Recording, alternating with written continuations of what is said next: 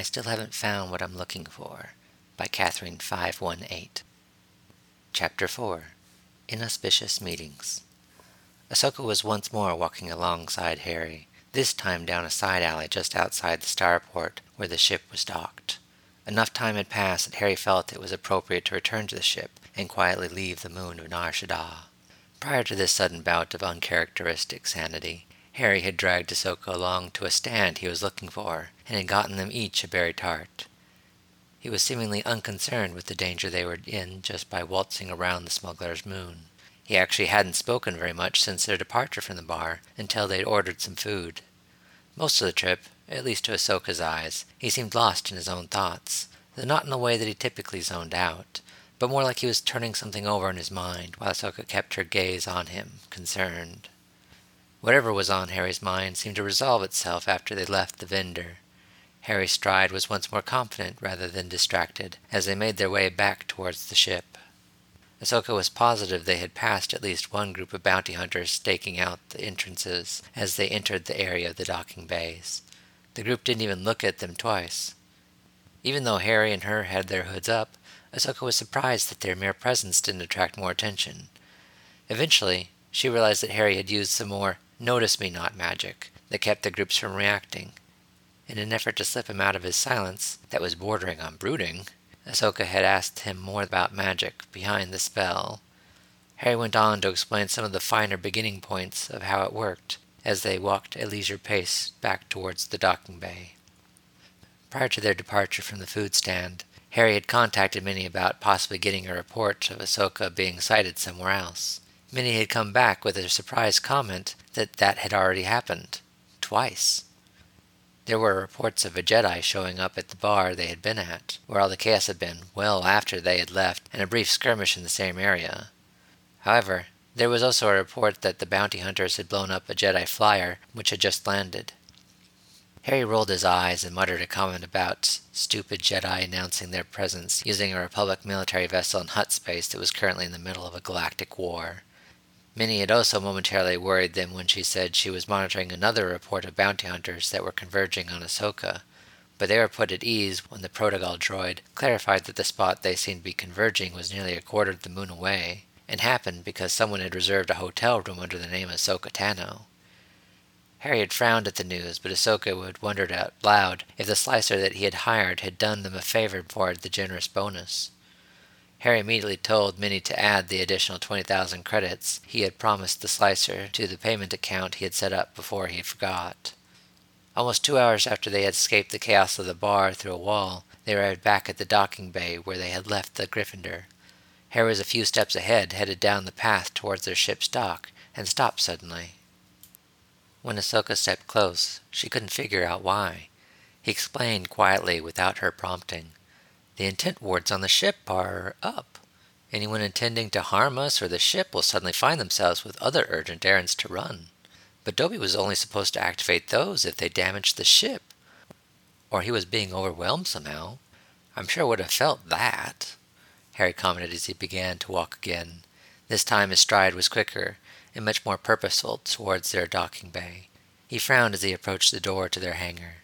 It was clear something had happened, there was blaster scorch marks all around the door, but the door itself appeared untouched. In fact, it appeared practically brand new. As they approached, a shadow separated itself from the doorway just meters from it. The shadow resolved itself into a figure of a humanoid in a black cloak, though the cloak was clearly muddied and torn. It's been a long night. Nothing you're selling could possibly interest me, Harry said as the figure approached. Harry felt Ahsoka tense from beside him. Her hand went to her belt instinctively, and he heard her restrain her groan of frustration. The figure held up her hands, showing that they were empty anyway, as well as revealing an extremely voluptuous female from underneath.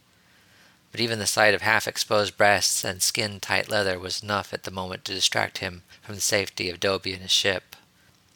The figure hesitated and then pulled back the hood, revealing a Twi'lek with blue skin and her head adorned with black leather headgear. Her features were marred by the slight burn mark on her cheek that was testament to the fact that she certainly had her own rough night. Harry blinked as his eyes flicked up and down the attractive Twi'lek. Okay, I take that back. What you're selling could interest me, but not at the moment, sorry. Ahsoka's expression, which had turned to one of recognition, morphed to a combination of horror and shock at Harry's blunt statement. The Twi'lek didn't look much different, although more than a little indignant. Before she could overcome her initial shock and say anything in retort, Harry continued. And if you're looking for the Twi'lek dancing audition, I think we passed the docking bay running that scam a few minutes ago. Thought you might want to get cleaned up a bit.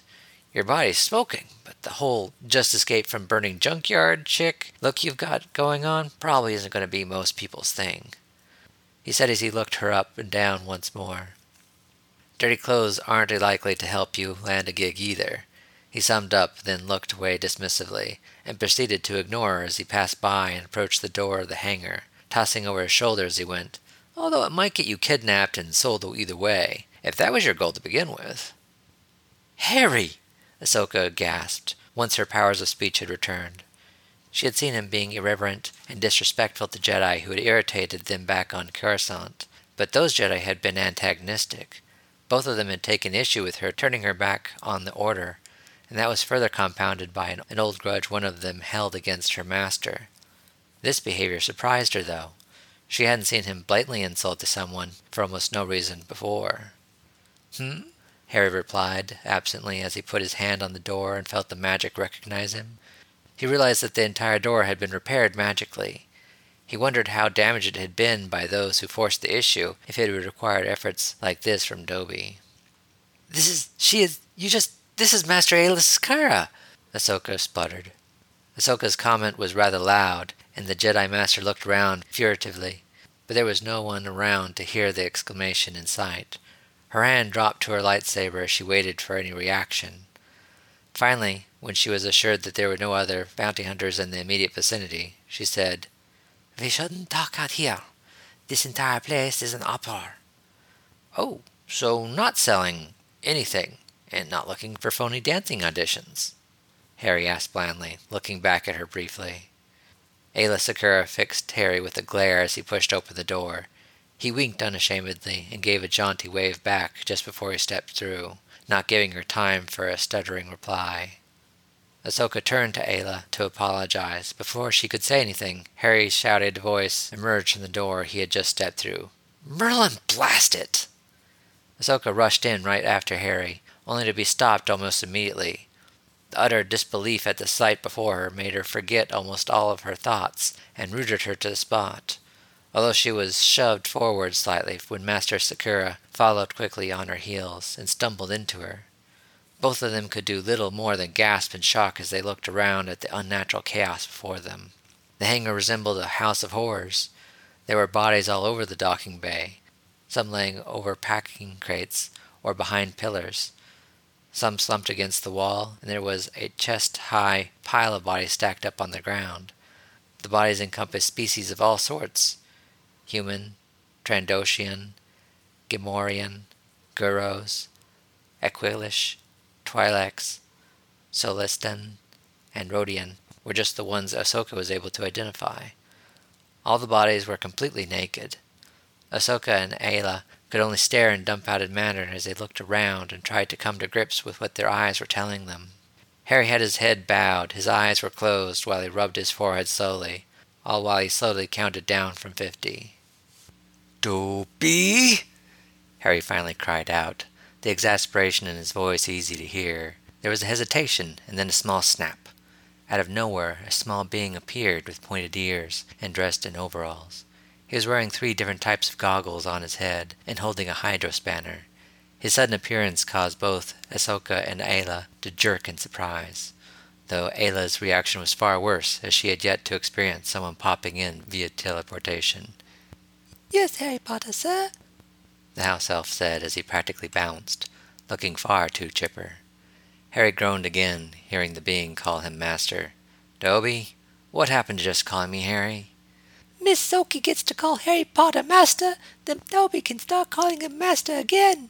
Master Harry Potter says that Dobby shouldn't be the only one to call him that, but now Dobby isn't, so Dobby can say master again the little elf rambled brightly, while indicating Ahsoka with the hydrospanner he carried. Harry shot Ahsoka a glare that promised retribution in the future before he closed his eyes and once more counted to fifty in his head before he began to speak very slowly, with a forced calm that kept his voice level. Dobby, I gave you very few rules. What was the first rule I told you about related to nudity? Dobby is never to undress Master Harry Potter for him while he's sleeping. Dobby dutifully replied, looking even more proud of himself for reciting it. Harry sighed and visibly twitched as he did so. That had happened only once. It had creeped him the hell out. He had been very blunt in laying down the law the next day with the house elf, so that there was never a repetition. Aayla was just watching the surreal interaction, surrounded by naked bodies. She had no frame of reference for how to act in a situation like this, and had no idea where to mentally start cataloging what was wrong with the sights before her. Ahsoka wasn't much better, as she certainly wasn't prepared for the naked bodies. She was able to focus a bit more as she finally saw the elusive Dobby for the first time since she boarded the Gryffindor, despite multiple attempts at tracking the tiny creature. Okay, Dobby, that was the first rule. What was the second most important rule that concerned naked people? Harry asked in that same forced calm. Dobby frowned. That Dobby was not to strip people down for punishment. Harry nodded and then gestured to the pile of bodies with a violent wave of his hand, as the forced composure in his voice almost broke. Care to explain these? Dobby only looked a little bit abashed. Great Harry Potter says if people damage Master or Master's things, only the rule about staying safe remains in effect.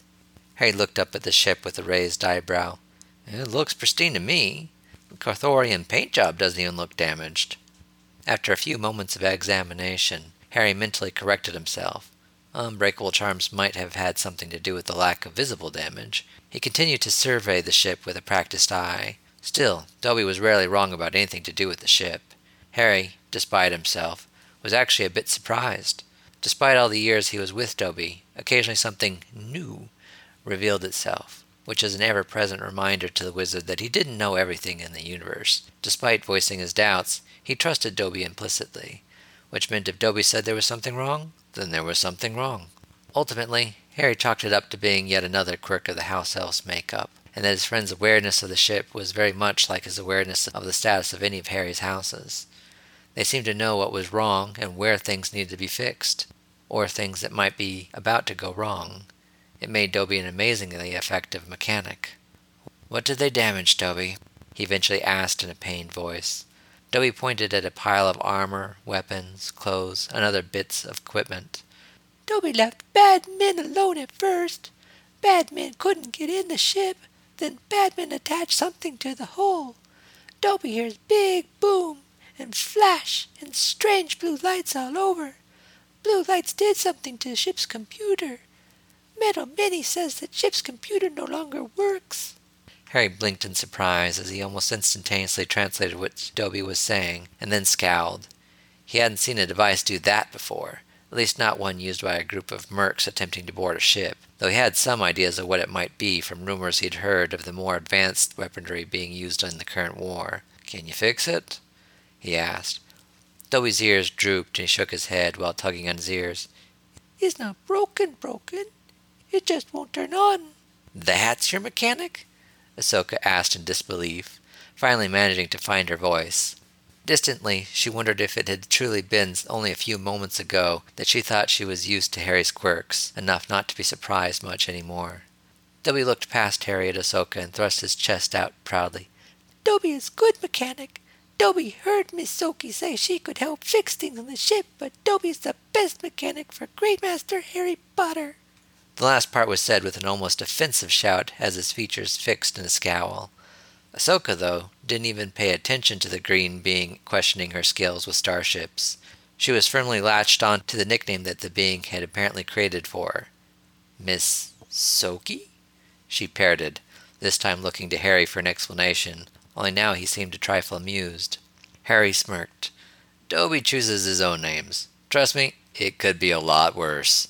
Ahsoka narrowed her eyes and then returned Harry's smirk with one of her own. It was rare she received a chance to needle Harry that was gift wrapped and presented on a platter as Dobby had just provided. So, I assume there's a story behind the great Master Harry Potter? Harry grimaced and held up his hand as he realized this joke had been turned around on him. Please, please, don't get him started. You can always talk to him later. He glanced around the docking bay once more before raising his voice. Minnie? There was a few seconds pause, and then a slight hiss as the hatch near the cockpit opened. The odd looking protocol droid that Harry owned pushed its torso out, but came no further as it was several meters to the ground. Yes, Mr. Potter? The robots asked. How bad is the ship's computer, Minnie?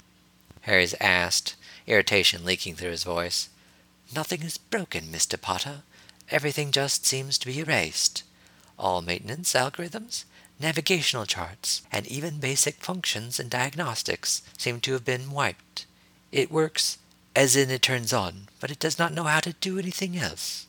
Only manual functions are operational at the moment. I suspect that we even have that much at our disposal only because of the unique modifications you've made to the ship. The droid replied dutifully. Sounds like they hit it with some sort of ionic charge to short everything out, Ahsoka said as she moved forward towards the ship, while in thought. She turned suddenly to Harry. If they erased your ship's computer, then you'll need to get everything. An R2 unit can get you navigational charts and basic functionality, but getting your ship working will require an entire new computer, or at least installation package. Harry sighed visibly. An ion charge. I knew that kind of tack sounded familiar, but bloody fantastic. That'll take hours to fix. His irritated gaze fell on the pile of stunned bodies before he quickly looked away and began to pace. Ahsoka could see the irritation on his voice as he walked to and fro. The problem seemed simple enough to her, at least. The only question in her mind was whether they could fix it, and leave before some bounty hunter got lucky and figured out a way around whatever magical protections Harry had thrown up to protect them. Eventually, something resolved in Harry's mind because he suddenly looked quite thoughtful and began to speak more to himself than her or Aayla, who he was still dutifully ignoring. Okay, I would assume some of these idiots own a ship. Probably several of them, right? Unless they were pirates on a bloody big ship, he asked rhetorically. Then he continued without waiting for an answer. So here's what we're going to do, he said as he turned his attention squarely to Ahsoka. I'm going to put a stronger ward up to protect the ship and surrounding area. No one's getting through here while I've got that thing up. Then we're going to toss each of those bozos in my brig, and then turn them over to the Wookiees when we get to our next stop. If any of them have bounties, great. If not, then the Wookiees can decide on what to do with them. Harry chuckled softly, and Ahsoka had to think very little to guess what Harry was imagining. Wookiees weren't the biggest fan of pirates and bounty hunters, and their captives would likely spend several years regretting their career choices before they were freed. Of course, there was always the possibility that they wouldn't survive what the Wookiees did to them. Wookiees tended to not treat their prisoners with kid gloves. However, first things first. I am going to wherever they docked and take all their stuff. Harry rubbed his hands together. He completely ignored the way Aayla's eyes narrowed at the confirmation of him outright stating he intended to commit a criminal act. In fact, he seemed completely oblivious or apathetic to her presence. Ahsoka gawked at the convoluted and likely risky plan he'd come up with. If you've got as much money as you claim, we could just buy a new computer from one of the local chop shops instead. We don't need to steal one of their computers to use. Uninstalling it from their ship and installing it in ours could take a day or two at least. Who said anything about stealing one of their computers for me to use? I don't need to do that. I have a backup computer. It's just time consuming and irritating to install and reboot everything. Harry shook his head. Nope, I'm feeling vindictive at the moment. They inconvenienced me? I'll inconvenience them. It's like galactic karma. Ahsoka fixed Harry with a stare, which he met and then grinned unrepentantly. Okay, so it's me being childish and petty. There are times I tend to think of them as the same thing.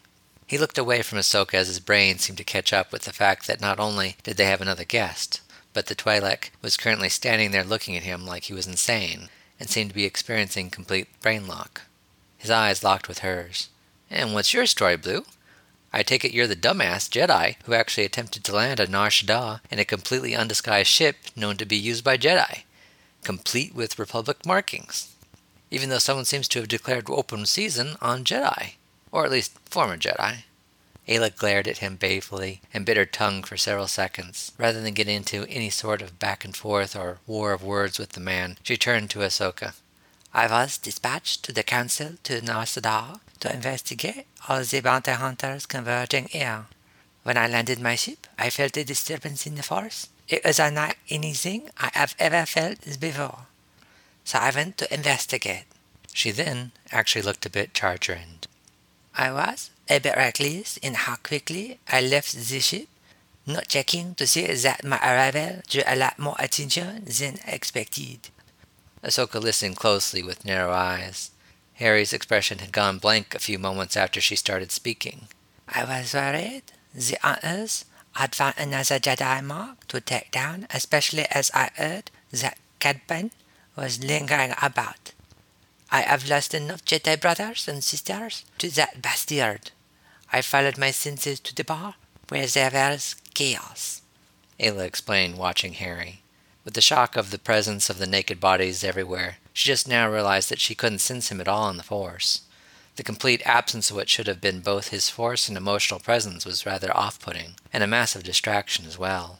Chaos? Ahsoka asked, a brief smile crossing her face as she glanced at Harry's curiously unreadable expression. No one was dead? At least not yet. Though a couple of people took blaster bolts. People were raving about monsters and wild animals that someone somehow released from a zoo inside the bar. She turned to look back and forth from Ahsoka to Harry, with suspicion clear on her face. Weird, he said, no attempt at all on his part to make his confusion seem believable. He was really tempted to just chuck the Jedi out of the docking bay. Harry was actually genuinely annoyed with the way she was talking to Ahsoka, like she needed to explain the situation in its entirety, as if the young woman still was a child. By the time I got back to my ship, it was just a crater. Aayla said, irritation in her voice. When the statement hung in the air for several seconds, Harry shrugged slightly and looked entirely unsympathetic as he clapped his hands. Right, Miss Tano, you said you could do a bit of maintenance? Can you hook up the ship's computer to a spare and do a reinstall with Minnie? I think Minnie got a backup archive from only a few days ago.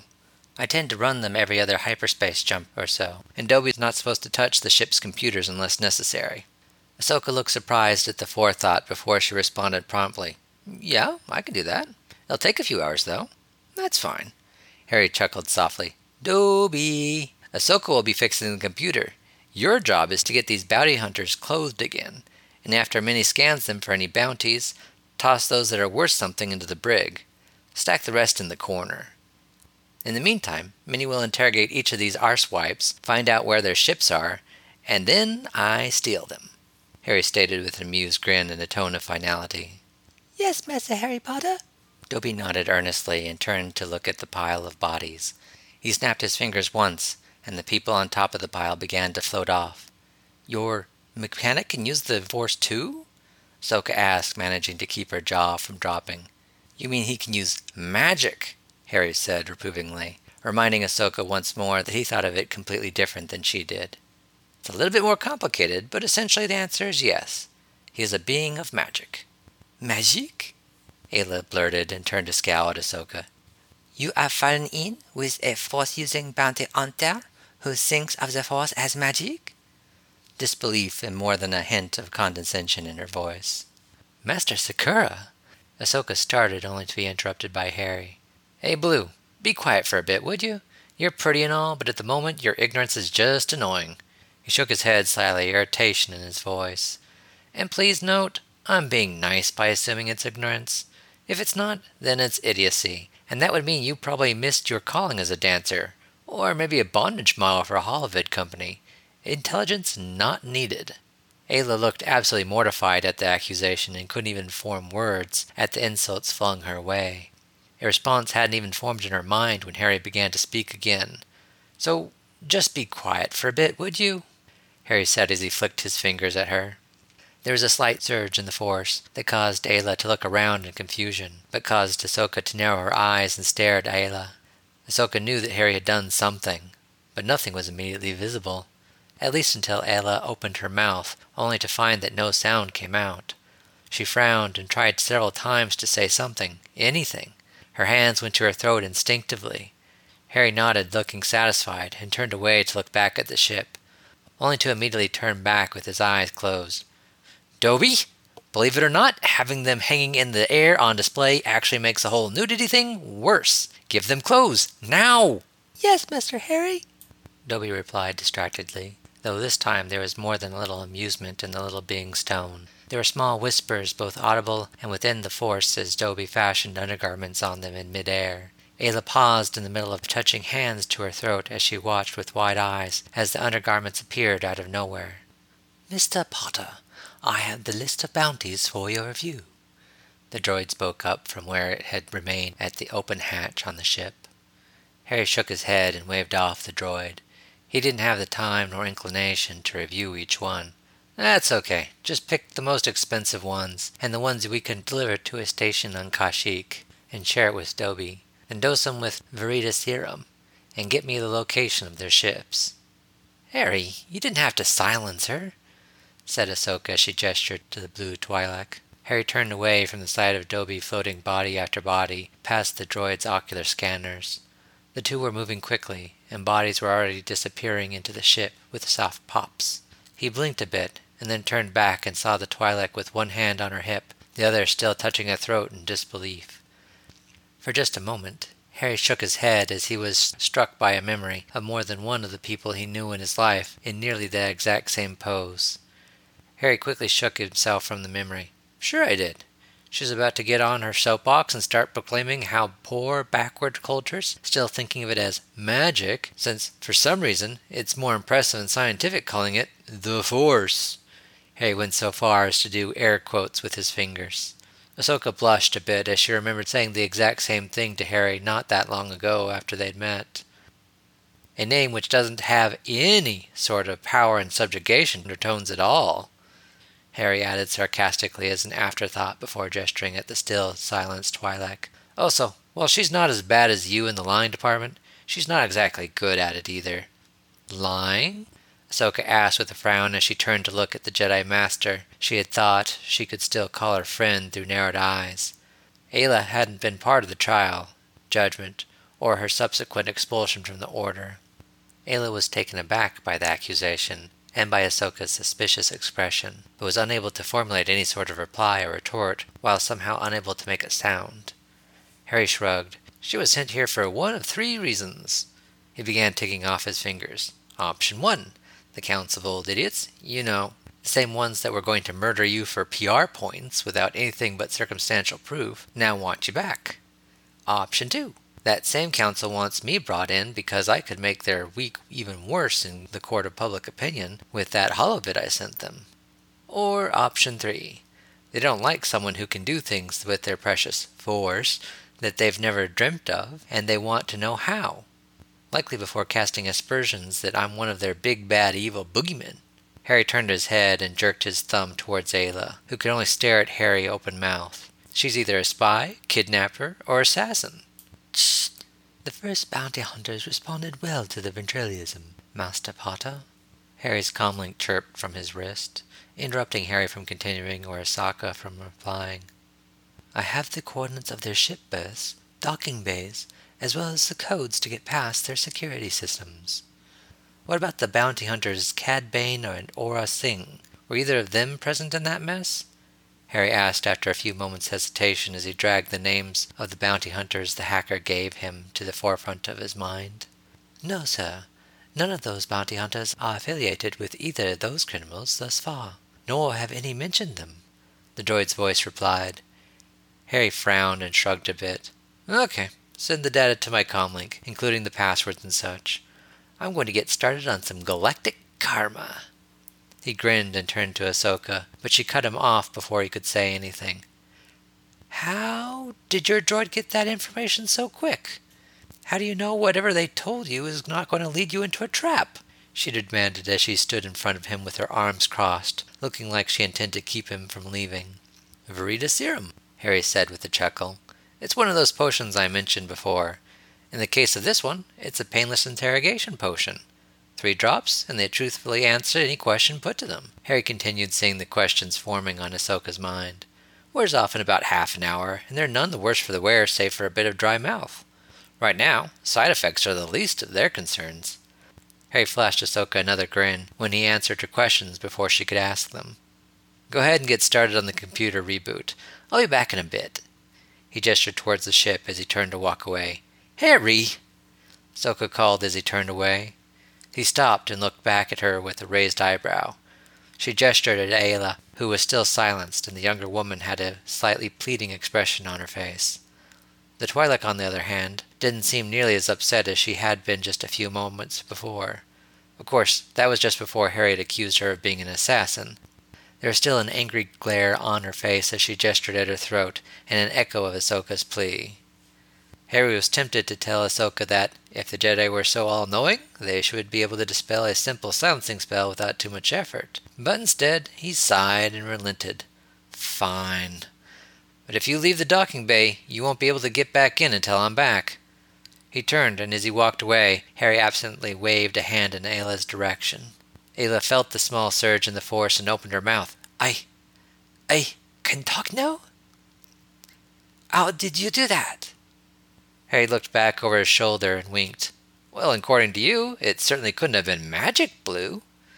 He made no attempt to hide that his gaze was directed squarely on the Twi'lek's chest as he disappeared with a soft crack mid stride. After Harry left, Aayla had spent nearly a minute in silence as she stared at the spot he had disappeared from. When she finally tore her eyes away from the space, Aayla turned to Ahsoka, only to see her friend eyeing her suspiciously. So why are you here, Master Secura? Ahsoka finally asked when she had the Twi'lek's attention. Like I said, I was tasked to investigate, sir. Don't lie to me! snapped Ahsoka, and for once she actually felt angry. She had wanted to deny Harry's words when he listed off the reasons for Master Secura's being there. But Harry had predicted the Order would send someone after them. He also had been fairly direct about his suspicions and hadn't seemed to have gotten much wrong since he had met her. She met Aayla's eyes, trusting in Harry's perception of the events. Don't you dare lie to me. I can handle the council lying. I can handle that idiot prosecutor Tarkin along with the Supreme Chancellor. But now you're lying to me too? My trust in the members of the Order seems like it's dwindling fast. I can't trust the Council. I can't trust my friends. If I can't trust you, it looks like the only Jedi I can trust is Skywalker. Aayla stared at Ahsoka and desperately wanted to fall back upon the three rules of infiltration deny, deny, deny, but felt that would only damage her case further. Ahsoka had obviously already placed a large amount of faith and trust in the eccentric and crude bounty hunter. The man was certainly dangerous, and for him to pick up upon the fallacy she spoke so quickly meant she would need to go for full disclosure or leave immediately to check in with the council for further instructions.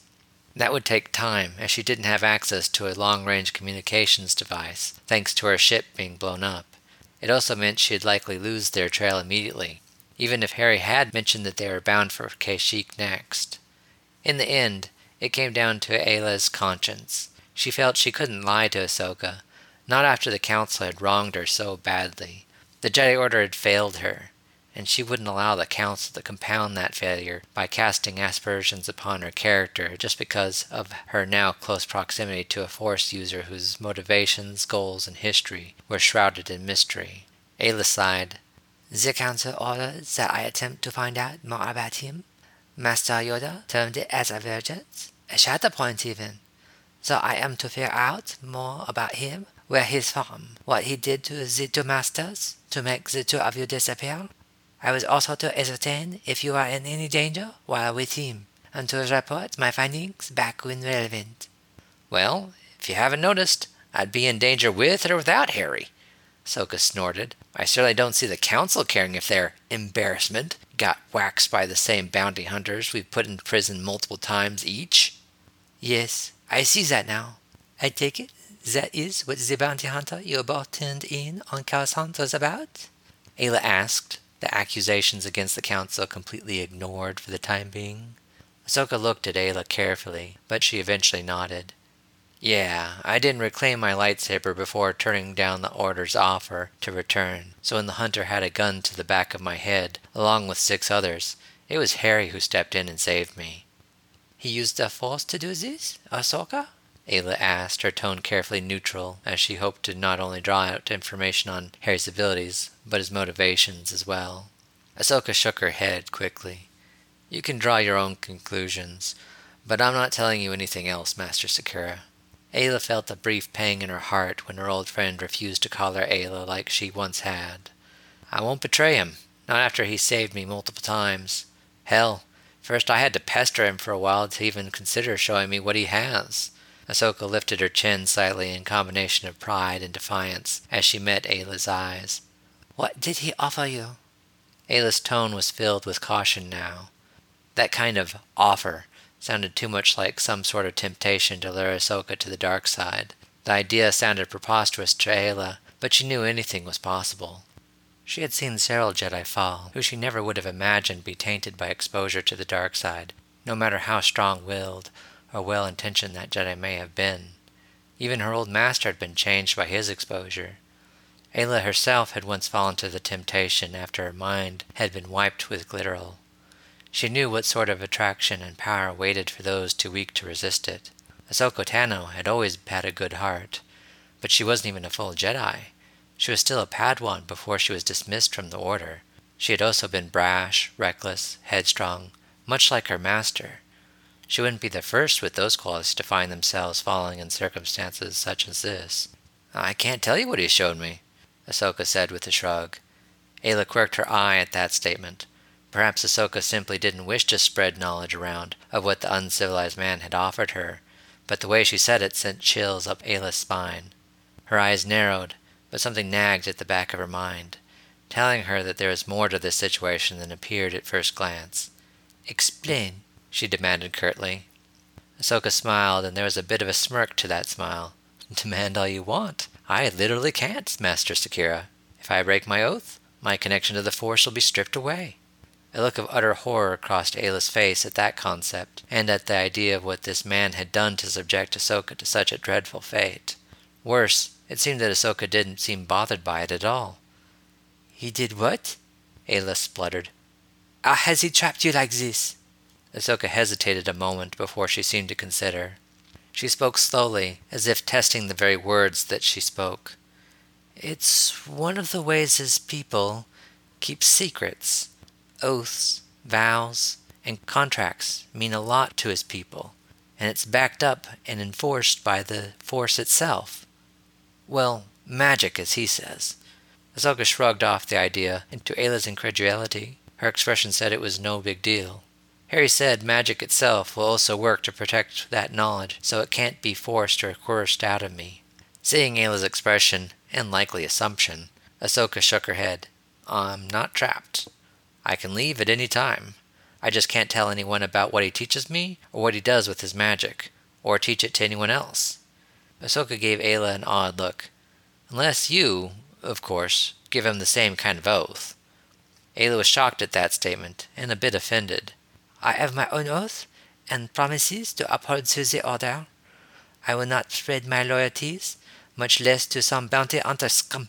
Ahsoka narrowed her eyes at that last description, and her voice turned chilly. I'll let that slide this time, Master Secura, but don't ever insult Harry around me again. A thought occurred to her as she glanced round, ere, or around Dobby. You saw what he does to those he felt was going to harm Harry's ship. Harry's warned me more than once that Dobby can be a little overzealous in defense of him. Then again, until a few minutes ago, I was starting to wonder if Dobby was just made up as a part of some prank Harry was going to play on me. Ahsoka then shook her head, letting her lengthening lekku fall free from the cloak she had been wearing. Aayla remembered Ahsoka right when she was first assigned to Skywalker. Back then, her lekku barely touched her shoulders. Now they were halfway down her chest and back. I'm staying with Harry, Master Secura. He saved my life. He's funny, and while he may be crude, he's never given me one reason to doubt his intentions. He has also been truthful with me as far as I can tell. Harry didn't make me come with him. I asked to go with him. She shook her head slightly. And I had to convince him. But the moment the idea to stay with him popped into my head, the force all but screamed at me to follow through. Ahsoka hesitated. Her eyes got a serious look in them, and her voice went from defensive to earnest. Somehow, I knew I was meant to do this, that the implications would be staggering for myself, the Jedi, for everyone in the Republic. It was unlike anything I've ever experienced. I mean, I've felt the Force guide my movements in battle. I've felt nudges and urges and subtle insinuations that I should do something every once in a while. But I've never felt it just stand up and say, if you ever want to make an impact, you need to do this now. Ahsoka's eyes had a faraway look in them as if she was reliving the memory. She glanced at Aayla.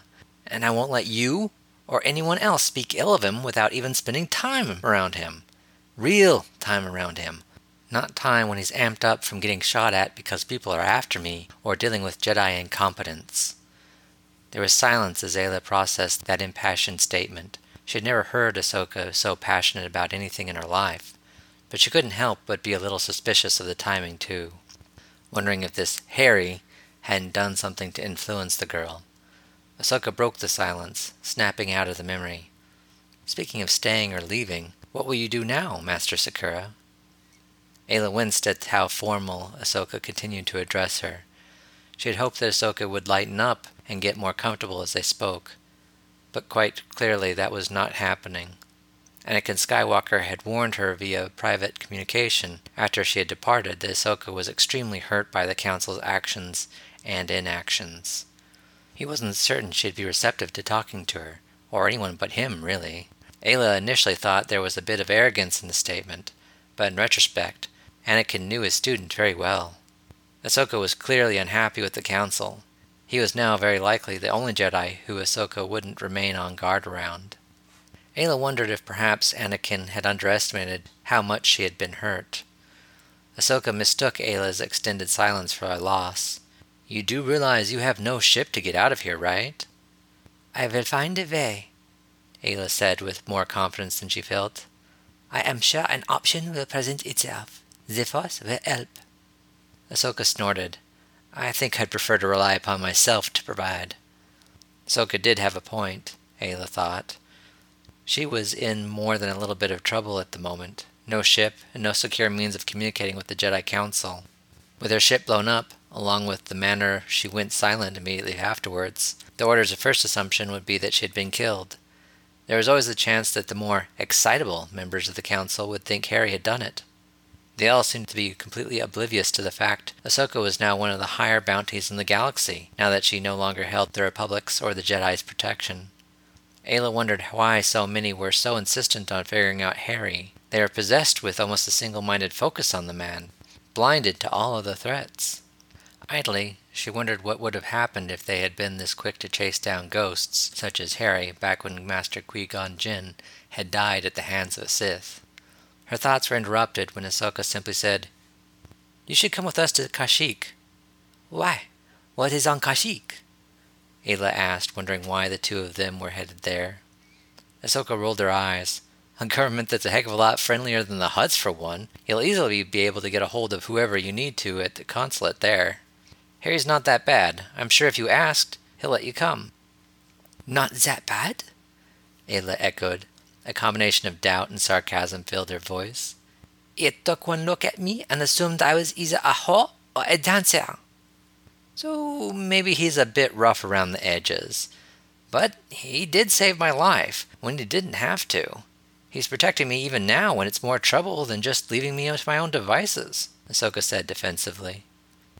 It has an entire docking bay that was filled with naked bounty hunters, Aayla replied. Okay, I won't deny that isn't a bit bizarre. That description pretty much fits Harry to a T, though. Ahsoka responded after a moment, before falling silent for several more. When she spoke again, her voice was soft when she repeated, I trust him. I don't know much about his past, or where he comes from, or learn to do what he does, but he's only helped me. He may not have much of a filter, and may make some inappropriate comments, but he still seems like he has only good intentions despite it. Ahsoka shrugged. He may have his quirks, but I trust him. If ever someone waved a red flag in front of Aayla, presenting a mystery that the Rutian Twi'lek would now absolutely be required to solve for her own peace of mind, this was it. A mysterious force user with odd powers, odd companions, and a mysterious background? Her empathetic side wouldn't let her resist. She had no idea if Ahsoka had dangled that little nugget of information out there intentionally. But whether she admitted it or not, Aayla had already committed herself to traveling with the man if she was allowed. Unfortunately, that was where the idea came to a grinding halt in her mind. She needed to convince the man to allow her to come with them.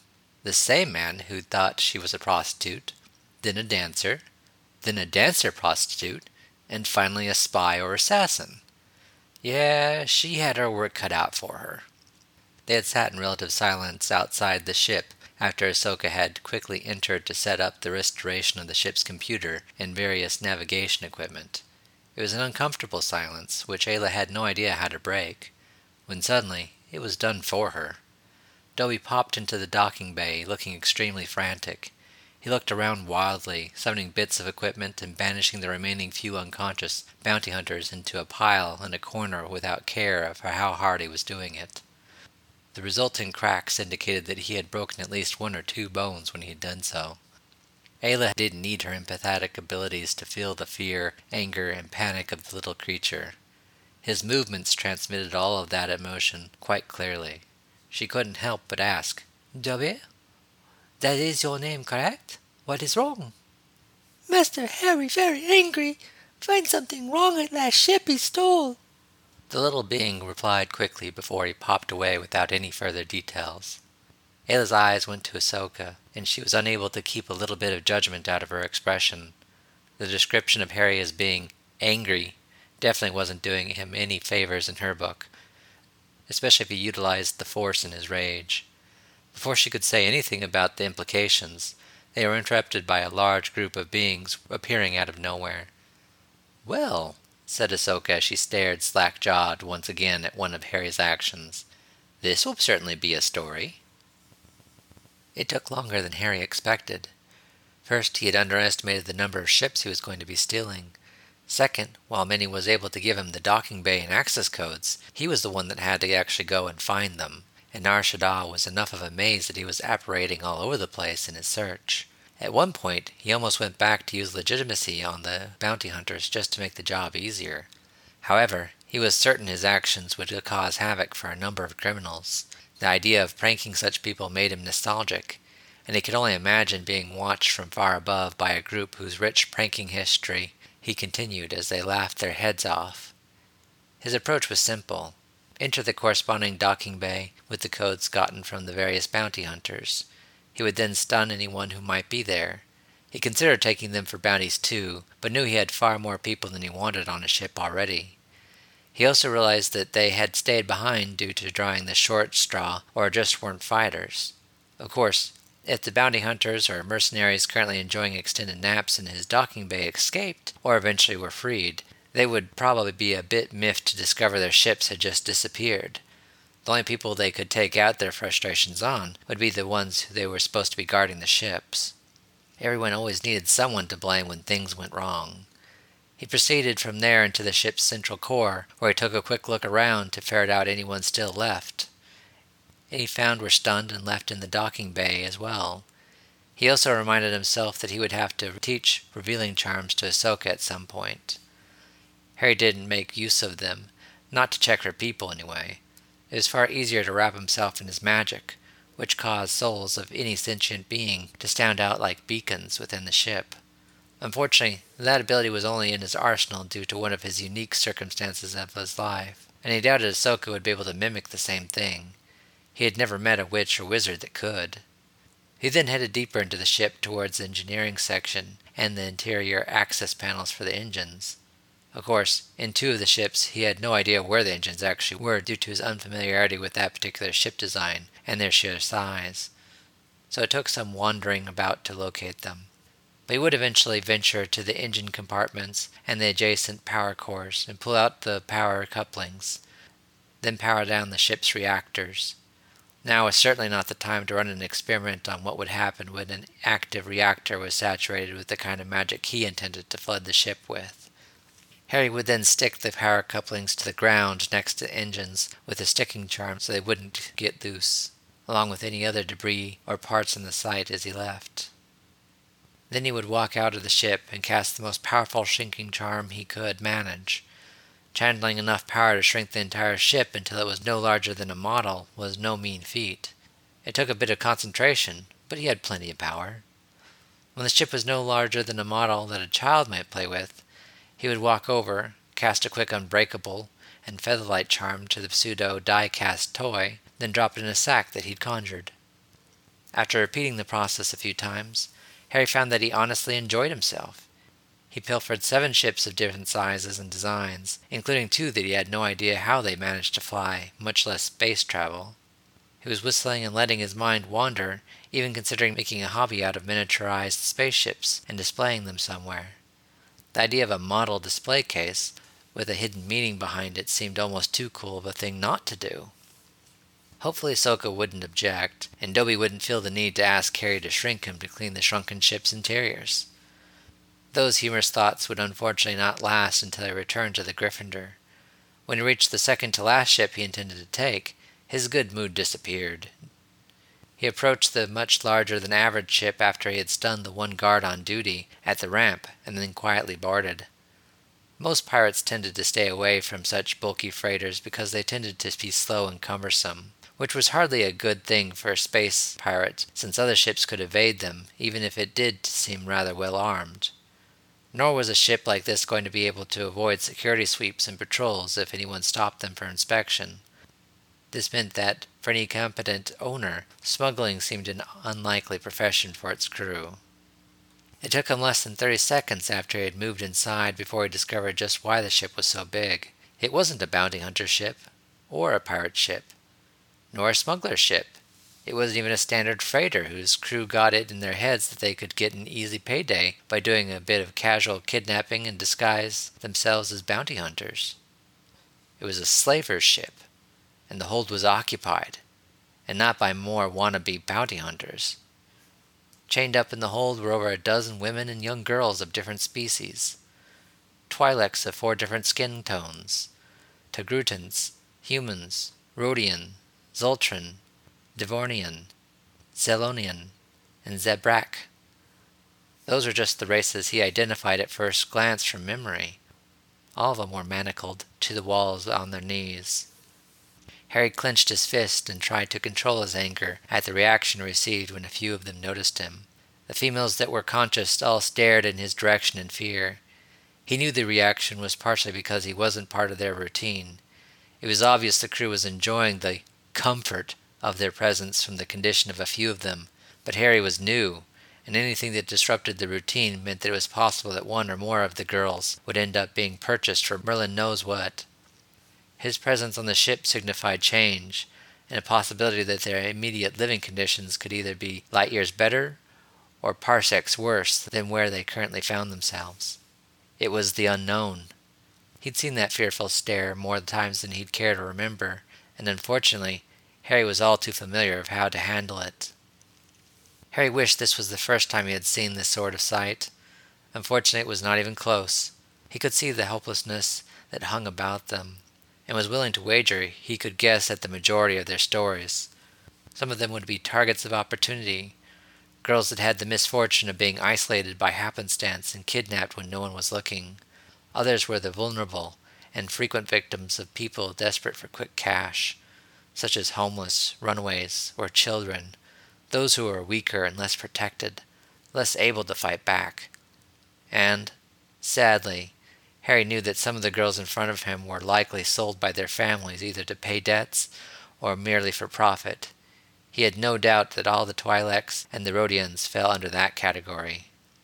Those in this group would have no home to go back to, because their families would just turn around and sell them again. So he'd do what he could for them. Harry sighed and resisted the urge to just start making things explode, and then murmured quietly, Dobby? A moment later, Dobby appeared in front of him with a crack. Yes, Master Harry Potter?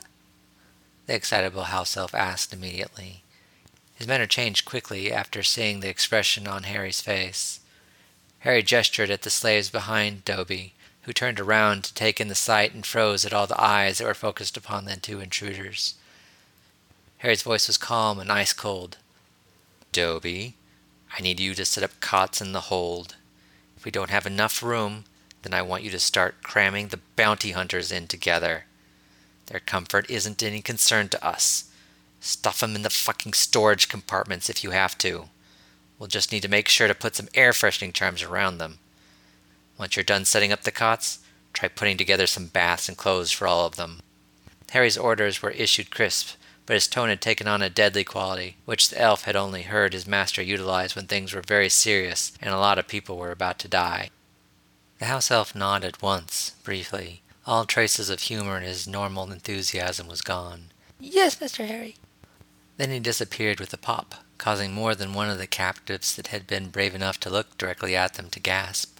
Harry sighed and moved towards the women, which immediately caused all the conscious ones to shake and whimper in fear. Their fear of unknown things had only been compounded by Dobby's strange appearance and departure. Harry hesitated as he saw this reaction, and then waved a hand and cast a mild sleeping charm over them that would increase in strength slowly. There were a number of tedious things he needed to perform before he could free them, and by no means did he need them all panicking while he tried to disarm whatever security was in place to keep them here. He could see several tried to fight the charm, and one even succeeded for over a minute which was impressive as they probably were exhausted and uncomfortable. Once they were all asleep, Harry moved methodically from person to person. He used magic and carefully reached out to each of them in turn. After freeing them from their manacles, he sent a destabilizing pulse of wild magic through their bodies, which disabled all electronics present in or on them. It was the same sort of method he had used to sabotage the recording equipment that may have been present at their booth in the bar. He was more than a little angry, so his control was slightly diffused. This was readily apparent to him when, after he held one of the girls who had resisted his sleep charm for the longest, the lights around them flickered out. It didn't bother him or slow him in the slightest, as he could see in the dark. It likely would have driven the girls to hysterics if they were awake, though, so he was perfectly glad he had put them all to sleep. This left him one final task before he could remove the group from the ship. Very slowly, with all possible concentration he could muster, he extracted the subdermal bombs that each of them were fitted with when they were originally claimed as slaves. With the booby traps removed from each girl, he quickly healed the wounds afterward. He may not have studied to be a medi-wizard, but that didn't mean he didn't know how to heal. He just always did it differently. No specific spells, just let his magic do what needed to be done to encourage the mending of the wounds. He could almost hear Madame Pomfrey's voice in his head. There's the normal way. And then there's the Harry Potter way. He moved almost mechanically as he placed each unconscious body in the center of the ship's hold in a large circle. He conjured a large pink hula hoop, then gently picked up each girl's hand and made sure they were attached to the hula hoop via sticking charm. A cushioning charm was placed underneath each to prevent injuries from what was about to occur. The hoop glowed blue with a wave of his hand, and then the group disappeared from the slaver's hold. They had just disappeared with a pop when the door directly behind Harry opened and a light pierced the room. Uneven footsteps were overshadowed as laughter spilled through the now open hatchway. Come on, we probably have plenty of time before the others get back. More than enough to teach that one some respect. Teach her not to bite. We'll take out her teeth. Hey, who turned out the lights? Harry turned around slowly, his eyes practically glowing emerald in the darkened room. Who the fuck are you? The human in the lead started to speak before the rest of his statement was cut off, along with his head as it tumbled and bounced to the floor. Ellis, what the hell? came the shocked voice of one of his compatriots that was only partially in the room and didn't have a clear view of what had happened. Harry didn't waste time. He didn't banter or warn the slavers. He marched forward and tossed silent cutting curses into the group quickly and efficiently. There were four more after the first. The second and third dropped almost immediately after the first, even as their compatriots were complaining about the hold-up. The last two were quicker on the uptake than their compatriots, and tried to use the sides of the door for cover. It didn't work. Harry simply stepped through the door and cast more cutting charms at either side. One of the two managed to get off a shot with his blaster right into Harry's side. Harry flinched from the burning pain that erupted in his ribs, but didn't cry out as he reduced them both to mountains of gore and body parts. He scowled in irritation at his own sloppiness as he looked down at the injury. It had gone into his side and likely scorched his ribs as well as damaged some of his internal tissue. The loud report of the blaster bolt attracted attention from further in the ship, which caused several voices from further in to call out. What the hell? Are they back? Did they manage to get the Jedi? Is she escaping? Harry was so deep into his magic that it took minimal effort to search out the remaining souls on board. He quickly determined there were five. He didn't bother announcing himself or even speaking. Getting rid of them, now that it was fully in combat mindset, took less than three minutes. The last one gibbered in terror as Harry approached down the hallway that his shaking hand could barely hold the blaster he tried to point at him. He wildly fired three shots. None of them came close. Fortunately, it only took him a minute to find the engine section and pull out the power couplings, sticking them to the ground.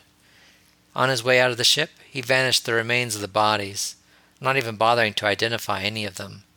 People like this didn't deserve the decency of a funeral, in his opinion so the void could have them. He stepped outside of the ship and debated just destroying it, but after a brief internal battle, he decided not to. Where the other ships would be sold, or even broken down for spare parts, this ship wouldn't. He would turn it directly over to the Wookiees untouched. Along with the ship, he would deliver all of the slaves to the Wookiees as well. The enormous tree dwellers would then tear apart the ship's computers and extract everything the slavers knew through their very own persuasive interrogation methods. The residents of Kashyyyk were not exactly known for being gentle, nor did they have ventriloquism. Oddly, they had little difficulty overcoming the lack of a magical method of coercion. The Wookiees would then follow the trail back to the owners of the operation. Heaven forbid that the Wookiees find any hint that slavers had procured any of their people amongst their stock for offerings. The ship itself would eventually be sold at an impound, and much of the proceeds would likely help the victims like the girls who had just been rescued. Five minutes after the slaves had portkeyed away, the slaver's vessel was dropped in his pocket. His earlier mood was now thoroughly ruined, as the initial anger that coursed through him when he found the slaves had barely abated. Due to this, he only operated to the next ship just long enough to ensure it wasn't another slaver operation. After he ensured that the ship wasn't run by slavers, and absently noted that the ship barely looked large enough to fit two, much less anyone else, Harry paused just long enough to hit himself with several scourgifies, the short battle in the ship had managed to inundate his clothes and skin with a fair amount of blood splatter. Now looking somewhat less like a crazed psychopath, he apparated away. The idea of wasting time to grab one more ship didn't appeal to him any more, not with what he had just encountered and done. Absently, he wondered if what he had found was his own version of karma at work. He appeared back at the Gryffindor's docking bay. He took a deep breath and winced against the radiating pain from his side. He shook his head and prepared himself to deal with the next few complications that affected his life since Ahsoka Tano had a gun pressed up to her head and his whole saving people thing had reared up with a vengeance. The girl, who he realized more and more seemed to share so many similarities with himself, was likely only going to add to the troubles and drama in his life the longer they stuck together. Taking a look around, he found Aayla and Ahsoka being held back by a glare from Dobby as he levitated the unconscious slaves aboard the ship, obviously moving slowly and taking far more care with the unconscious slaves than he had the naked bounty hunters. When the two women saw him, both abruptly turned away from Dobby to face him. What happened? Aayla demanded first. Harry gave the Twi'lek an annoyed look, but answered her question anyway as he walked by. I think that fairly obvious. The second to last stop was a slaver's ship, and this was the cargo. I put them all to sleep, then portkeyed them here. Harry followed the last one being levitated up the ramp. He turned to Ahsoka as he placed a foot on board. We'll take them to Kashyyyk and see if we can't get them aid there, and I'll definitely be turning what's left of the slaver crew to the Wookiee authorities. Harry allowed himself a brief, vindictive smile, but it faded quickly as he looked back towards Dobby and their new passengers. His friend was still slowly, very carefully, bringing them on board one at a time. Ahsoka shivered at the thought of what the Wookiees would do to slavers. There were very few cultures or planets that still had capital punishment. The Wookiees were among those that still had a few crimes which would lead to a rather barbaric version for the guilty. Quick and painless was not an option if one ran afoul of the Wookiees. Harry, on the other hand, completely ignored her disquiet, as his own irritation came into play. He was as upset about the condition of the slaves as he was angry about the fact they were slaves in the first place. The slavers were not kind people, and it showed in how many injuries he had to heal. Unfortunately, he could only heal the physical damage through his abilities. The emotional scars were going to be so much longer to surge. Minnie, See if there's a missing persons notice out for any of the women. I doubt there will be, but it can't hurt to try and find out. Otherwise, I'm sure the Wookiees will be happy to care for a few more former slaves from us, Harry said to the droid who had been standing and watching the procession of women into the ship. Of course, Master Potter, the droid said without hesitation. Ahsoka was watching Harry and frowned. His tone was short and his words were clipped, which is something he never did, even to the droids. He hadn't even glanced towards Aayla and Ahsoka after their initial interaction. She followed him quickly into the ship. He was carrying an odd sack, and he seemed to be moving stiffly, which Ahsoka definitely noted. She had spent several days with him, and had come to notice that even for someone who spent her life in the Order, Harry moved with an uncommon fluidity of movement and grace. Harry? What's in the bag? Ahsoka quietly asked. He turned back and stared at her for a moment, as if the question hadn't quite registered. He stayed silent for a full five seconds before he shrugged and negligently tossed the bag to the floor in front of her, where several shrunken ships scattered about.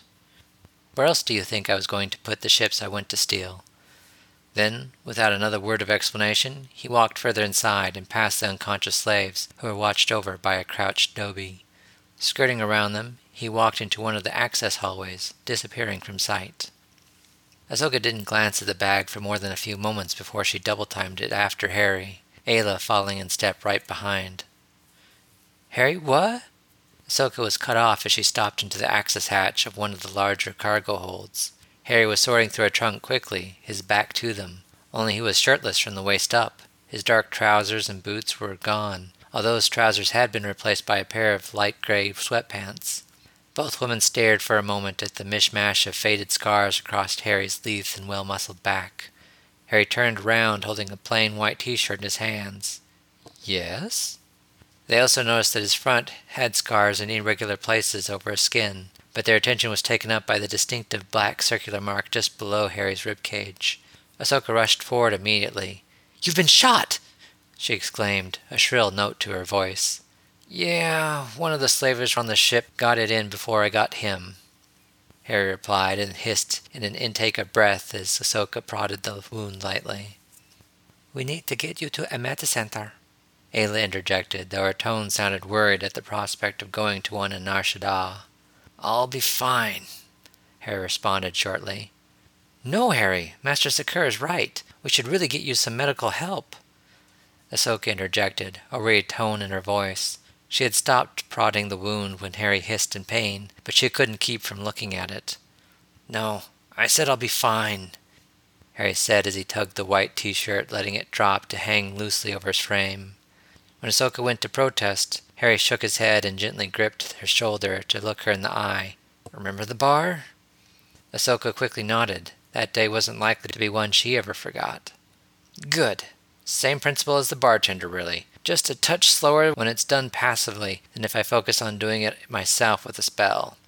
Which I really don't feel like using at the moment considering our present company, he said before pushing past her, only to be stopped as Aayla blocked the doorway with her arms crossed over her chest one hand holding the sack that Harry had discarded as it hung over the crook of her arm. He was a healthy man, if only slightly mentally unbalanced and broken, so the sight of a Twi'lek in all leather crossing her arms to push up her already ample chest up into prominence would normally be something he would at least stop to gawk at for a moment. But now wasn't anything close to normal form. Blue, usually I'd totally appreciate the show that pose and those clothes offer, but I am so far from the mood, it's not funny. Harry said dryly. You owe us an explanation, Aayla said curtly. Harry's eyes narrowed and his jaw clenched. I don't owe you or your order of idiots crap, Blue. Move or I'll move you, and not in the way you'd enjoy. I'll put your arse right back in that bar from earlier, and then we'll see if you can't do a repeat of getting yourself out again. Aayla blinked in surprise as she tried and failed to gauge his intentions from only the serious gleam in his eyes. His expression held traces of anger, but Aayla could sense nothing from him, no presence in the force. What was strange was that he also exuded no trace of emotions at all, and for an empath like her, it was an incredibly eerie feeling. The void like hole in front of her, combined with the angered individual that stood in its spot, felt weird enough for her that she found herself instinctively taking a step back and to the side as he breezed past her into the main hold of the ship.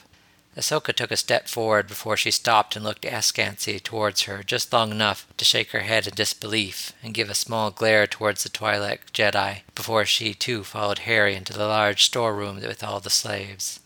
Aayla was left slightly shaken at how she had been so quickly intimidated by the unknown Force user she had unwisely, and perhaps unjustly, demanded answers of. It was a feeling she had not felt often, and one she had actively worked in her life to avoid freezing up when confronted with it.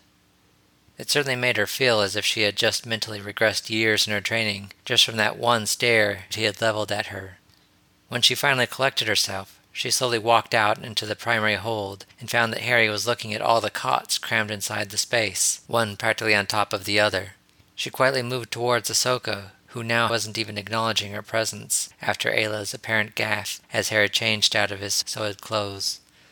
The man truly frustrated her. He apparently was fully aware of her fighting prowess and abilities, yet had just as quickly dismissed her as anything resembling a threat.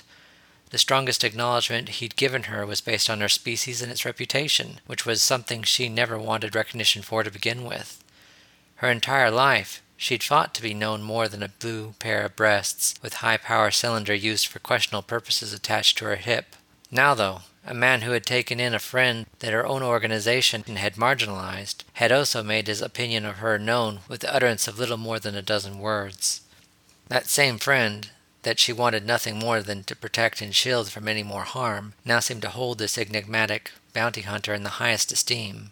Esteem given despite the man's lack of decorum on their first meeting where he dismissed Aayla as nothing more than a whore akin to the profession of many of the females of her species. It was truly frustrating. A lump of apprehension slowly settled over her stomach the longer she was in his presence, as, when she finally made contact with the Jedi Order, she had no idea how to report that Ahsoka Tano now followed a Force wielder who nearly made her wet herself in fear at a glance. The same being Ahsoka now called Master. She stood alongside Ahsoka and just watched him. They observed as his emotional state took a visible change. She may not have been able to read anything from him, but she could see the expression on his face. Gone was the intensity, and in its place was sadness? Aayla tilted her head as she realized that his expression seemed very weary. For several moments Harry looked round at the slaves that were all laid out in cots, side by side in the cramped area before Harry lifted both of his arms and made a curious pushing movement to the sides. Aayla was completely unprepared as she felt a wave of the force wash over her as the entire cargo hold seemed to grow around them. She watched as cots that were literally side by side with unconscious slaves less than a foot from each other spread apart as the room grew to give them at least six feet apart. Aayla looked around wildly in an attempt to figure out if her senses had been fooled by a simple mind trick, but found none every time she checked. By the force, what? Ow? Her eyes eventually fell on Ahsoka, who didn't look at all surprised at this phenomenon. Ahsoka met her gaze briefly and actually seemed amused by Aayla's sudden lack of composure. For Ahsoka's part, she had seen this particular effect before, not to the extent of a hold, but Harry had shown her what a space expansion charm did to a trunk and described the effects. Not that describing the facts took much effort to comprehend, as the name was self explanatory, but the opportunity to see Aayla's reaction to a first hand viewing of it in action, without any sort of forewarning whatsoever, was particularly funny. Harry ignored both of them. He had dropped his arms, and the expansion of the hold stopped. He bowed his head for a moment, and then took a deep breath before moving to sit beside one of the bunks, which contained a lone Zabrak, female among the slaves. He visibly braced himself and took a deep breath before he slowly lifted the charm that kept the girl beside him asleep. As the effects slowly dissipated, he watched the girl before him become less and less influenced by his sleeping spell and fall into a troubled sleep. He thought that these next few hours or so would not be filled with a fun conversation. What was worse was that necessity required that he repeat the conversation at least fourteen more times after this first. The only shining light in the situation, hopefully, was as more of the former slaves woke up, they were safe, they would be able to comfort each other as he moved on to explain the situation to the next girl. As the girl in front of him returned to consciousness, he cast a very light, calming charm. Not enough to really stop her emotions, but enough to take off the edge and prevent any immediate hysterics. Upset was an emotion he could deal with. hysterics would be far harder to manage. They'd be emotional enough being in a totally strange place, and they likely weren't going to be the most trusting. Harry had no doubt that a good amount of his next few hours would be reassuring them that they were okay, and any dangerous devices had been removed. The Zabrak started to shift on the cot, but hadn't woken fully. Harry spoke quietly, yet clearly enough that both Ahsoka and Aayla were able to hear him, his eyes on the Zabrak. She couldn't have been more than fifteen or sixteen, and he vividly remembered the injuries he had been forced to heal on her. Dobby. The small being popped into existence beside him immediately. Yes, Master Harry. There was no eager bounce or earnestness. He simply waited for instruction. Seal the brig compartment with the slavers in them. No matter what I say, nobody goes in or out of them except for you. Harry's expression darkened for a moment. Especially me. Dobby regarded his master for a moment before nodding and disappearing with a snap of his fingers. Harry knew that if he really wanted to get in, Dobby wouldn't be able to stop him, but it would add a check on his temper knowing that he would have to order the little being to let him kill the filth he had captured, or force his way past Dobby. Given the stories he believed he was about to hear, he was sure that the idea would look tempting more than once. Harry took a breath, then sat down on the floor, crossing his legs, making it clear that he posed no immediate threat. He winced a bit as the position added pain to his healing injury. He put himself in a pose that clearly indicated no strike was forthcoming, and would have him looking up to speak to anyone sitting on the cot, giving them a slightly unconscious perceived sense of power. He flicked a muffling charm around the area so she had privacy with just him. Unless she screamed, then it would collapse and you'd have to see about getting Ahsoka or the Jedi involved. As Ahsoka watched, the young Zabrak girl seemed to realize she was conscious, was conscious and in an unfamiliar place. She snapped up in the cot and looked around wildly, trying to get her bearings. Her eyes fixed on Harry, and she jerked slightly, her hands coming up to protect her before realizing that though the environment was unfamiliar, she wasn't presently in any danger. Then she looked at her hands in wonder, seeing that she wasn't manacled anymore. As Ahsoka watched, Harry began the first of what would likely be a very uncomfortable and difficult conversation. She realized she didn't want to just seem like she was standing and gawking at the slaves. She looked over at Aayla and had to bite her lip to keep from laughing. The Jedi Master couldn't seem to decide where to look. Her gaze flicked back and forth between Harry, who was leaning back on his hands, his pose seemingly relaxed as he and the Zabrak girl conversed, and the cargo hold, which was now much wider than it had been before. Ahsoka turned her attention from Aayla's expression to the bag in the Twi'lek's hand, one she seemed barely cognizant of holding. She moved forward, her curiosity getting the better of her. She took the bag from Aayla's unresisting grasp and reached inside, gingerly holding up the first thing her hand touched an extremely detailed model of a Bowdo class start yacht. Ahsoka turned the ship over in her hand, and her only external reaction was to blink several times as she realized exactly what she was holding. It was one thing to have seen it in action in random bits around the ship, but the realization that she now held an entire fully functional starship in the palm of her hand was quite the jarring experience. If there had ever been a, a truer example of the power of the Force and that size ultimately meant nothing, then it was the tiny object that now lay innocently in her hands.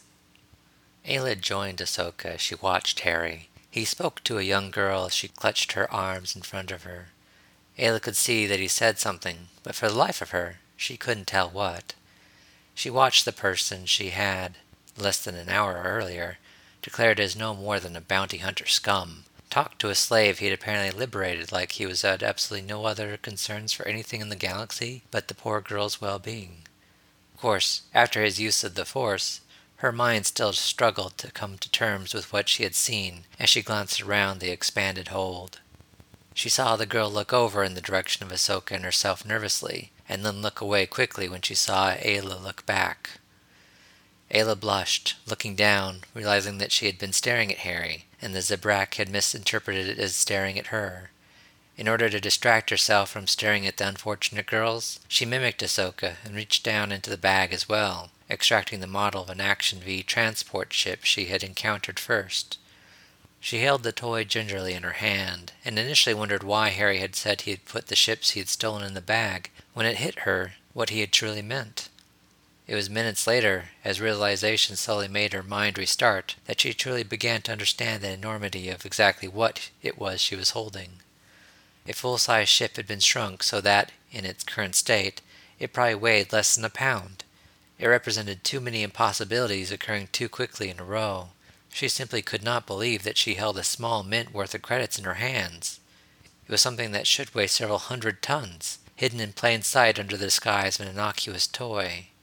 This? This can't be the ship, was all she could manage to say after she had turned the ship over half a dozen times. Ahsoka didn't respond. She merely raised an eyebrow at the Twi'lek Jedi, an amused look on her face. Aayla examined the craft for any flaw that could give away the illusion that it was cleverly done model or something of that nature. She could feel the force acting strangely around it, and she almost wanted to throw the ship back in the bag for fear of undoing whatever it was that Harry did and inadvertently crushing both Ahsoka and herself. I, I don't believe it, Aayla finally breathed out as her eyes never wavered from this thing that should not be possible, sitting right there in her hands. Ahsoka gave her old friend a half smile and said, And that is why I'm sticking with Harry. Ahsoka, what do you really know of him? About who he is? Aayla asked after a small pause. How can you possibly trust him after knowing him only a few days?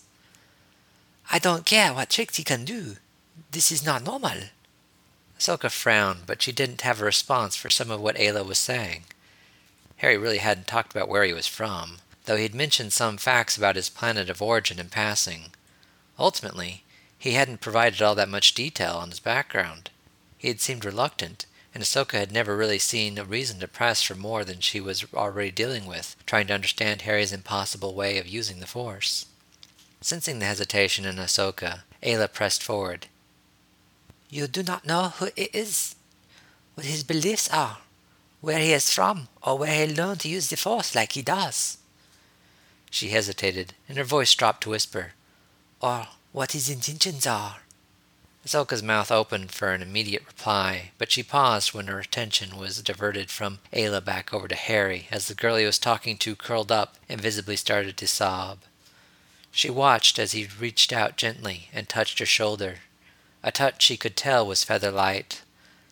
The Zabrak girl recoiled from it briefly and hesitated before she turned and threw her arms round his neck and began to sob against Harry instead. Ahsoka saw Harry didn't even look surprised or bothered. Instead, he lightly rubbed her back and continued to talk to the girl. Ahsoka didn't look away from the sight in front of her, didn't glance at Aayla once to see if the Jedi saw the same thing she did. She honestly felt Harry's ultimate intentions couldn't be expressed more fully and genuinely by the scene in front of her. If anyone actually saw what was in front of her now, and still had doubts about Harry, there isn't a day that goes by, she said quietly, where I haven't said at least some of that half a dozen times. She gestured at the two people in front of them.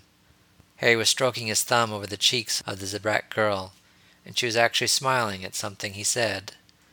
Seeing this vindicated every risk and leap of faith Ahsoka had made over the past week, and she wouldn't hesitate to drive that point home now to the Jedi beside her that was attempting to divert her from the path she knew she had irrevocably chosen. Can you honestly tell me that he's following a dark path? a path that would lead to the ruin of civilization as we know it, upsetting the so called balance of the force the rest of the masters prattle on about? Ahsoka asked bluntly aloud. Aayla hadn't come out and said it, but Ahsoka didn't really believe in subtlety. She knew what lurked in the mind of the Twi'lek beside her. It was an open secret within the Jedi Order that Aayla Secura had once been kidnapped as a Padawan, fed glitteral, until her mind had figuratively oozed out of her nose and had been turned into nothing more than a devout harem girl by her own uncle, and then, without her memories to teach her right from wrong, ended up serving a dark Jedi that had recently been released from stasis. Aayla had been rescued from that literal hell, and the recovery she endured afterwards required most of her mind to painfully be put together bit by bit. Even now, a decade later, Aayla still feared the temptation of the dark side, as the memories of her own drug induced fall still haunted her. She turned her full attention on Aayla. I'll be the first to admit, he's crude. He's blunt, has no sense of tact. He gets entirely too much fun out of winding people up for no more than his own amusement. Ahsoka's lips twitched into an amused smile.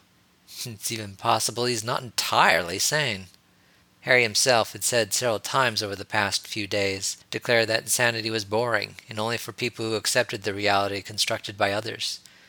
He'd gotten that faraway look in his eyes after he'd said it, and that wistful, sad smile was once more on his face. And yes, I'm even willing to say he can be a bit of an asshole at times, Ahsoka said. But you don't have to be nice to be a good person, and while he may have his own moral code, it seems to be working just fine for him and those around him. Letting that statement linger, Ahsoka set the ship she was still holding back into the bag around Aayla's arm, and then walked round to the group of women on the cots to head to the cockpit. She wanted to double check to make sure that the computer had been updated properly, and she knew they would depart the moon the moment Harry had managed to get the freed slaves secured. Aayla didn't have a reply for that. She did, however, follow Ahsoka up the front of the ship though she didn't leave the hold to follow the young Togrutan into the cockpit. Instead, she leaned next to a wall, near where the Protocol droid Mini stood motionless, charging in a wall socket. Aayla just watched Harry as he worked his way through the group, her eyes rarely leaving him. She watched as he and the Zabrak moved over to the second slave, and she felt more than saw a small shift in the force as the second woman began to wake up. Over the next few hours, the process began to repeat itself, and Hisari moved patiently from woman to woman, waking them up, calming them, reassuring them, feeding them the first full meal some of them had probably had in a long time. Ahsoka had come back out to join her in her vigil, though neither spoke as they watched. The other slaves helped him make progress a little bit easier from the start, yet still it was painstaking. There was even a Devaronian girl, probably the youngest of the group based on her size, it took over an hour and a half to coax to talk to Harry and the others. After Harry had woken and spoken to each woman, they had gathered in a group for comfort. The stresses and grief, however, had taken its toll, and the eight were struggling to stay awake, perhaps for fear that if they fell asleep, they'd wake up to find out that their current situation was a dream. Harry once more cast a slowly strengthening sleeping charm on the area, though far more slowly than in the slaver's ship. That had taken two minutes, this time he spread it out over the course of fifteen minutes or so. But eventually, even the strong willed Zabrak succumbed to her own exhaustion, curling up protectively around the young Devaronian girl. He slowly stood up, really for the first time since he'd sat on the cargo hold floor. Even when he had moved from cot to cot, he had crawled or remained crouched, which kept himself as non threatening as possible. He stood up and rolled his shoulders and turned his head from side to side, stretching out the kinks that his several hours of effort on the floor had earned him. Then he slumped and turned towards the cockpit. Ahsoka was shocked by his expression. She had seen him laugh, tease, tense, concentrate, and earlier he had been mad and then grim. However, now his expression was weary. It made him appear like a haggard old man, well beyond the age his face betrayed. He walked towards the front of the hold where Ahsoka and Aayla had kept their vigil for the past few hours. He walked up and spoke quietly, his voice reflecting the fatigue in his eyes, though his voice was a little more intense for it. Miss Tano, is the ship's computer back online? When Ahsoka simply nodded in response, Harry cocked his head slightly in acknowledgement. Good. We're leaving. Now. Minnie, prep the ship for launch. The droid charging nearby immediately sprang to life in acknowledgement. Yes, Master Potter. Dobby, as soon as Minnie says we're good, go strip down the wards outside the ship. Leave nothing behind that's ours. As soon as I fire up the engines, we're out of here. Harry said, not even bothering to look around to see if the house elf was nearby. The house elf appeared instantly as his name was spoken, and just nodded his head, disappearing as soon as Harry had completed his orders. Aayla had watched the orders issued by the exhausted man with a calm detachment that spoke of great leadership and combat experience. It was blatantly obvious the experience with the slaves had a massive effect on him, and the mental fatigue that it had wrought upon him was in far excess of the physical attrition he had incurred. When his final order had been issued to the tiny green being, he glanced for the briefest moment at her. Nothing was revealed in that look, but she felt an ominous foreboding that something subtle had just shifted. Then he headed down the access hallway to the cockpit and there wasn't even hesitation to his gait as he passed her, and in that same but direct voice commanded, Get the hell off my ship, Jedi. Nothing further was said. The man didn't even glance behind him as he disappeared around the corner. In Chapter 4. Thank you for listening. This has been a B Squared for Life production. Please visit and review the story using the link provided.